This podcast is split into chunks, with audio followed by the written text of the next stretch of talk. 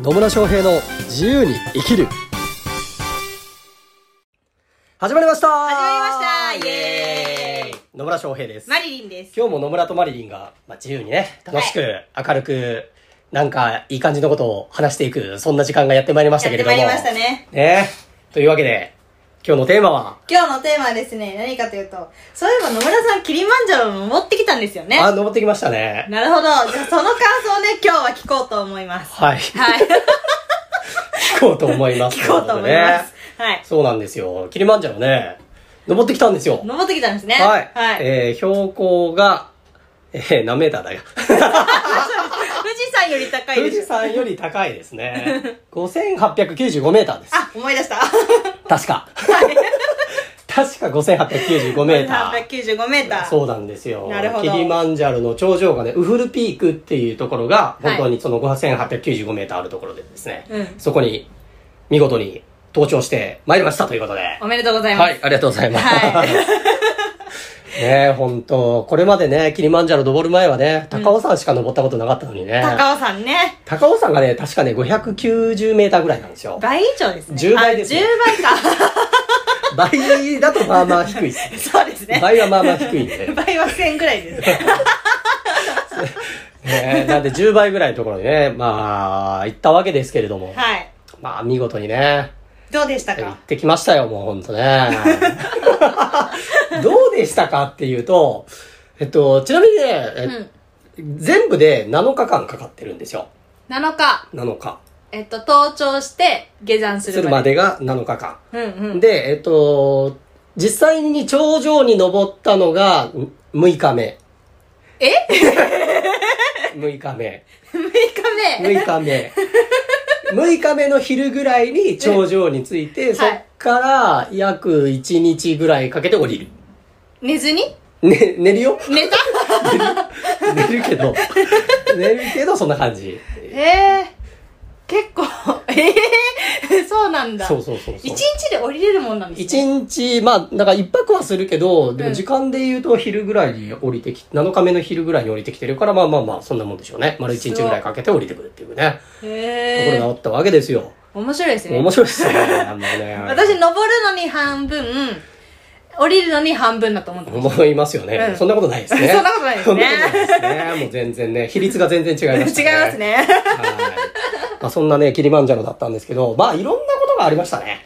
お、特に印象に残ってることは印象に残っていること。印象に残ってる野村さんの中でやりがいがあったこと。やりがいがあったこと。 やりがいがあったこと。えっとね、何から喋ろうかな。そう、キリマンジャロって、うん。まあ、でかいんですよ。でかいですね。で、えっと、まあ、タンザニア、アフリカのタンザニアっていうところにあるんですけど、はい。まあ、飛行機で降り立つわけですね。うんうんまずね、うんで。降り立った最初の印象は、あ、寒って思いました。寒いんです かタンザニアタンザニアね、へーキリマンジャロ、キリマンジャロ空港っていうところがあるんだけど、うんうん。で、アルーシャっていう、まあ、町というか州なのかなわかんないけど、そこに行くんですけど、ちょっとね、あの、高地なんです。1400メーターぐらいの高原っていうこともあって、結構ね、気温低いんですよ。へえ、そう。アフリカってめっちゃ暑いイメージで行ってたから、うん もういきなり、え、寒くないみたいな感じから始まり、半袖で した、ちなあみいに。や、えっ、とね、長袖はちゃんと持ってっててたので、うんうんまあ大丈夫だったんだけど、なんか思ったのと違うみたいな。で、なしるかほもどずっと曇りなの ね。晴れじゃないん本当だ。晴れてなくて、なんか本来はドライシーズン、寒気だから、うん。晴れてるはずなんだけど、なんか知らないけど、俺が、私が行っていた1週間、2週間ぐらいかな ?2 週間弱ぐらいまでずっと曇ってたんで、なるほあどの、キね。リマンジャロの全貌はね、最後まで見えないまま、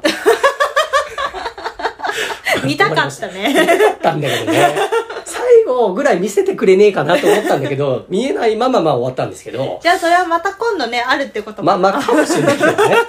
そうそう。で、まあ、ちょっとよくわかんないまま、まあ、実際にはキリマンジャロついていって、えっと、翌日とその次の日は、うん。えっと、こうその親と一緒に住めない子供たちのための施設に、まあ、ボランティア活動とか行って、うんうんうんえーたんですけど、で、まあ、それが終わって、実際に着いて、まあ、4日目かな、から実際には登り始めたんですよね。うんうん。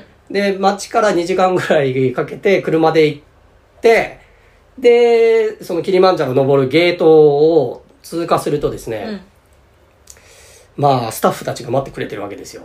ほで、ちなみにですね、えっと、私がいし、まあ、キリマンジャロ登るツアーにうんお願いしてた会社のひところで、一緒に登った仲間たちで行くと、全部で30人、う。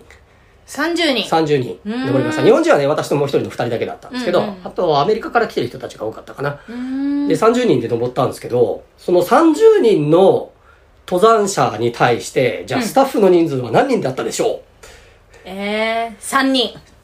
う、 ん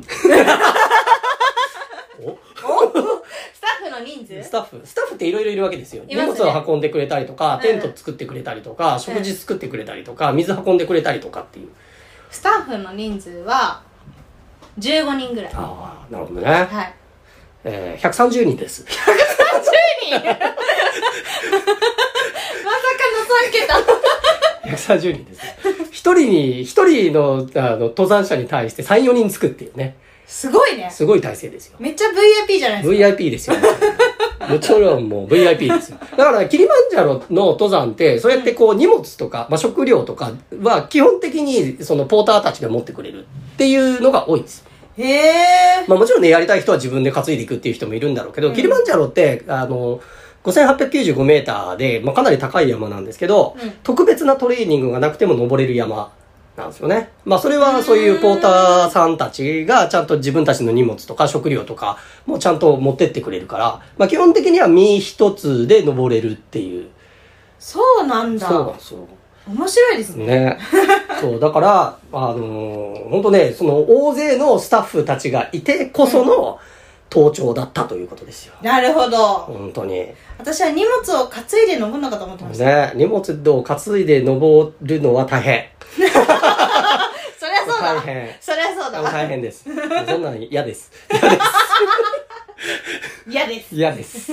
嫌です。っていうところでね、一人に対して、その本当3、4人ぐらいの体制でうん。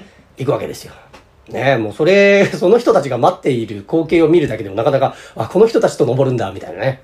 っていうのはすごかったですね。なるほど。まあ、ちなみに本当、そのポーターの人たちとかって何十キロの荷物担いでうん、普通に登っていくからね、俺らガンガン抜かしてね。すごいね。いや、現地の人たちすげえなーっていうふうに、それはそれですごい。うん、思いましたね。そう。で、まあ、登り始めて、キリマンジャロってこう、ね、えっと、そうそう、だからタンザニアって熱帯雨林気候なので、うん低いところ、標高が低い、キリマンジャロの標高が低いところは、まあ、熱帯雨林なわけですよ。うんうで、初日は、熱帯雨林をただひたすら歩いていくと。ん。うん。もう、曇ってるからね、あの、全貌見えないんで、うんただひたすら歩く。ひたすら歩く。ただひたすら歩く。はい。で、1時間歩いて15分休憩っていうのが、まあ、基本。へー。 1時間歩いたら15分休憩。で、その15分休憩の間には水を最低 500ml 飲んでください。0.5リッターは飲んでくださいっていうふうに指示をされるんですよね。すご高い山病予防のためにっていうこと。っていうのをまあ繰り返して、まあランチタイムはもうちょっとね、1時間とか1時間半とか長めに取られてっていうので、だいたい1日歩いてる時間で言うと、短くて4時間ぐらい。長くてもまあ6、7、あ、違う、さあのー登頂した日だけは12時間ぐらい歩いてるわ。けど、 まあまあ大体こう4、5時、5時間、6時間ぐらいをね、歩いていくっていうのをまあ続けていくわけですよ。うんうん。で、まあ初日ね、その熱帯雨林を歩いて、まあキャンプ、キャンプ地があるわけですね。うんで、そこにもうテントがわーって張られていて、で、初日、ね、お休みを迎えるんですけど、えっ、と、初日のね、キャンプの標高が3000メーターです。 3000メーター、富士山ぐらいです富士山よりはちょい低いぐらいだけど、うんうんまあまあ、まあまあ高いんですよね、うんうんで、そうするとどうなるかっていうとね、なかなか寝れない。寝れない寝れない。寒くほとんて。どいや、寒い、いや、空気が薄いからじゃないかな、多分。ああ、なるほど。あの、一緒に登ってた人たちもほとんどの人は、もうほほぼ寝れなかったっていう人が多あかあ。ったね。そうなんですね。うんで、最後までほとほとんど眠れませんでしたみたいな人も結構多かったです。うーん。っていう中ね、うん。えー、進んでいくわけですよ。うん。で、二日目。二日目。二日目もただひたすら歩く。歩く。前が見えないけけどど、歩く。 まあ実はね、二日目の朝にちょっとだけ晴れて、うんキリマンジャロのこう頂上見えたんですけど、ほもう見た瞬間にね、遠って思いましたね。う。なるほどね。これめっちゃ遠いなみたいな話で。うん。で、めっちゃ遠いなと思ったけど、まあ一歩一歩進んでいく。で、その、お願いしてたガイドさんたちって、もう本当ね、キリマンジャロ登山のもうプロ中のプロで、もう絶対に安全に健康的に登らせるっていうのにコミットしている会社のトップの方々だったので、もうこの人たちの言うことを100%信じていけばいいなとうん。う思っん。うて。。んで、まあ遠いかもしれないけど、一歩一歩進んでいけばきっとあそこに着くんだろうということをね、うんそのガイド、トップガイドたちの話を聞き、で、信じて、そのプロセスを信じてね、まあうんただ歩いてったっていうのがね、うん。まあキリマンジャロの思い出ですよ。 うん。なるほどね。ほんとね、もうね、一歩一歩やるしかないわけ。そうですね。一歩一歩進むしかないんですよ。うん。もうすごい遠いところにあるし、果てしなく遠く見えるような目標なんだけど、うん。でき、今できることって、いや、いや、あと何日かかるんだろう、何時間かかるんだろうとかって思っててもしょうがなくて、今進む一歩をどれだけこう集中してできるか。うん。うん。っていうのにね、すごいフォーカスすする、まあ、ある意味7日間でしたね。 なるほどね。それが野村さんの学びだっ た。まあまあ、一番の学びはそこかなっていうふうに思いますよ。うん。ほんと一歩一歩進んでいくんですよ。で、まあ二日目、二日目のキャンプがだいたい標高3700メーターぐらいかな。まあだいたい富士山ぐらいになったりして、うんうんうんで、3日目は1回4600メーターまで上がって、うんで、そこから4000メーターぐらいまで降りるんですよ。1へ回ー高いところに行って、体を慣れさせた上で、1回降りてくる。 なるほど。まあ、降りるんかいって思うじちゃょんっと負荷をかけてけみたいなそ感うじ。そう。で、そこから降りるみたいなね。えー、遠なりやんみた いな 感じなんだけどまあでも安全に登るためにはそれが大事だよっていうこともあって、うんまあ降りていって、また、あーよそれが3日目か。3日目4000メーターぐらいまで降りて、またちょっと4200とかで、うんで、5日目、5日目、要は6日目が頂上を狙う日なので、5日目が一番標高高いところでキャンプして、そこが4800、4850メーターぐらいって言ってたかな。うーん。4850メーター。全然想像つかな全い。然つかないよね。うん。まあね、寒いしね、空気薄いっすよ。息ができなぐらい。っていう ね、えーところで、そうそう、だからね、標高が高いところでは普通の呼吸ができないので、うんこう、あのー現地のガイドは、まあ、プレッシャーブリーズって言ってたんですけど、プレッシャーって圧力をかけるっていう意味なんだけど、ヒュッっていう感じで、あの、激しく、呼吸、あの、呼吸を吐くっていうことをね、うん。そういう呼吸をずっとしなさいっていうふうに言われるわけですよ。うん。で、まあまあそういうのをね、やってって、で、まあ5日目の夜、ね、まあ寒い中、で、 えっ、と、朝3時半に、6日目の朝朝3時半に起こされ、はい。 4時に飯を食 い、5時から出発、真っ暗でめっちゃ寒い中出発して、で、そっからの一歩一歩はね、ほんと空気薄いし寒いから、うんもう一歩進むだけでもう大変なのよ。へえ。 本当に。で、何時間かな多分3、4時間かけて、一旦5800、違う、5700何十メーターぐらいの、ちょっと低いステラポイントっていう、まあ、山のてっぺんではあるんだけど、うん一番高いとこじゃないところうんうんうのんポイントがあるのね。で、そこがステラポイントっていうポイントで、で、そこに、まあ、着きましたと。の、んそこに着いただけでもみんなおめでとうっていう感じなんだけど、そこからさらに一番てっぺんであるウフルピークっていうところに向かうには、えっと、血中酸素濃度測られて、ほそれがある一定数値、まあ70以上を超えてないと行っちゃダメって言われるのね。う。へえ。それ以下の人は行ったら危険だからっていうので、倒れちゃう。そうそうそう。だから私で測ってみると、なんと55っていう数字が出てる。